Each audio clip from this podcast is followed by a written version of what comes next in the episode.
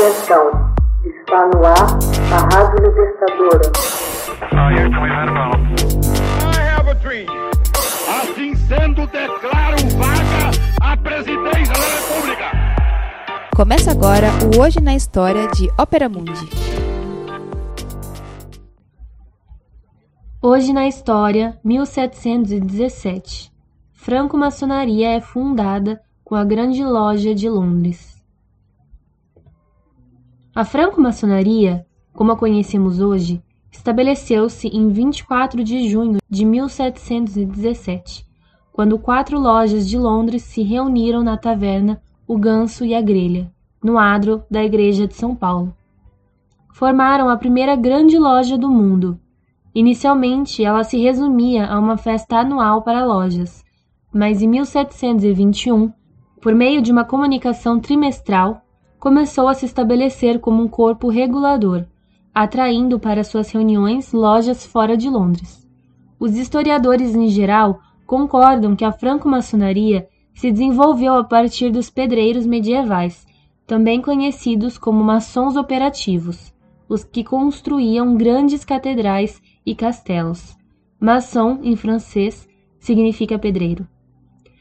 Os pedreiros reuniam-se em lojas ou alojamentos para poder descansar e se alimentar. Essas lojas, com o tempo, tornaram-se também um local de reuniões que serviam para definir os parâmetros da organização da Ordem dos Pedreiros. Em comum com outras organizações, desenvolveram-se as primitivas cerimônias de iniciação para novos aprendizados. Como os pedreiros costumavam viajar por todo o país, passaram a adotar uma palavra secreta quando chegassem a um novo local de trabalho, a fim de provar que haviam sido qualificados ou iniciados e que eram membros de uma loja. Em 1723, com o crescimento do quadro de obreiros, a grande loja editou o Livro das Constituições, que trazia em seu bojo o regulamento para se governar a franco-maçonaria. Estudo mais recente situa a origem da franco-maçonaria na disposição de proporcionar caridade, no século XVII não havia nenhum Estado-providência. Quem quer que necessitasse contava apenas com a ajuda eventual de um semelhante. Naquela época, havia muitos ofícios conhecidos como clubes da Caixa, que surgiram do convívio em reuniões de membros de uma mesma corporação de ofício, ocasião em que depositavam quantias de dinheiro numa caixa comum. Se algum deles estivesse passando por dificuldades, poderia dela se socorrer para aliviar sua angústia. Os clubes da Caixa passaram a admitir membros de outros ofícios e a carregar traços das primeiras lojas maçônicas. Assim, é possível que a maçonaria tenha tido sua origem justamente num clube da Caixa por maçons operativos.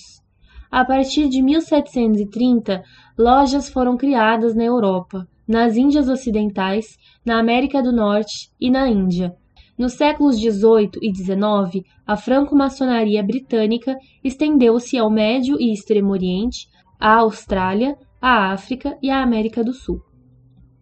Até 1717, as lojas maçônicas não obedeciam a um centro. Com a fundação da Grande Loja de Londres, algumas lojas inglesas passaram a ela se subordinar. Na cidade de York, as lojas continuaram independentes até 1751, quando surge a Grande Loja de York. Com a rivalidade entre as duas grandes lojas, a denominação Rito de York começa a tomar corpo. Na verdade, ainda não se tratava de um rito, mas sim do procedimento adotado pelos maçons de York, que divergiam em algum dos procedimentos adotados pelos maçons de Londres.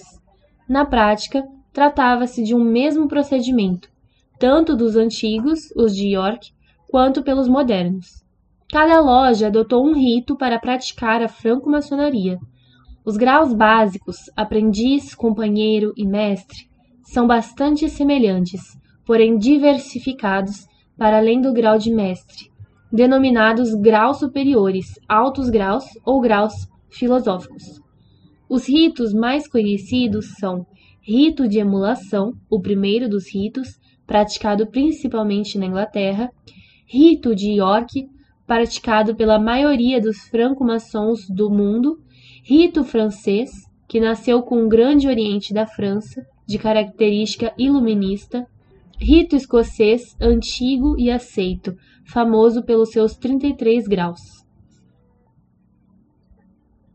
A maçonaria universal trabalha na sua loja sob a invocação do grande arquiteto do universo, com base nos livros sagrados, o esquadro e o compasso.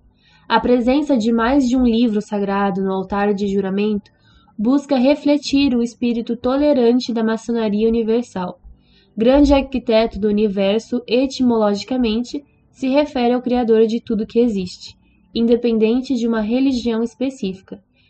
Desse modo, Gadu é uma designação maçônica para uma força superior, criadora de todas as coisas, permitindo que maçons muçulmanos, católicos, judeus, budistas, espíritas e outros possam se reunir numa mesma loja maçônica. Hoje na história, texto original de Max Altman, organização Haroldo Cerávolo, locução Camila Araújo. Edição Laila Manoeli. Você já fez uma assinatura solidária de Opera Mundi? Com 70 centavos por dia, você ajuda a imprensa independente e combativa. Acesse www.operamundi.com.br/apoio.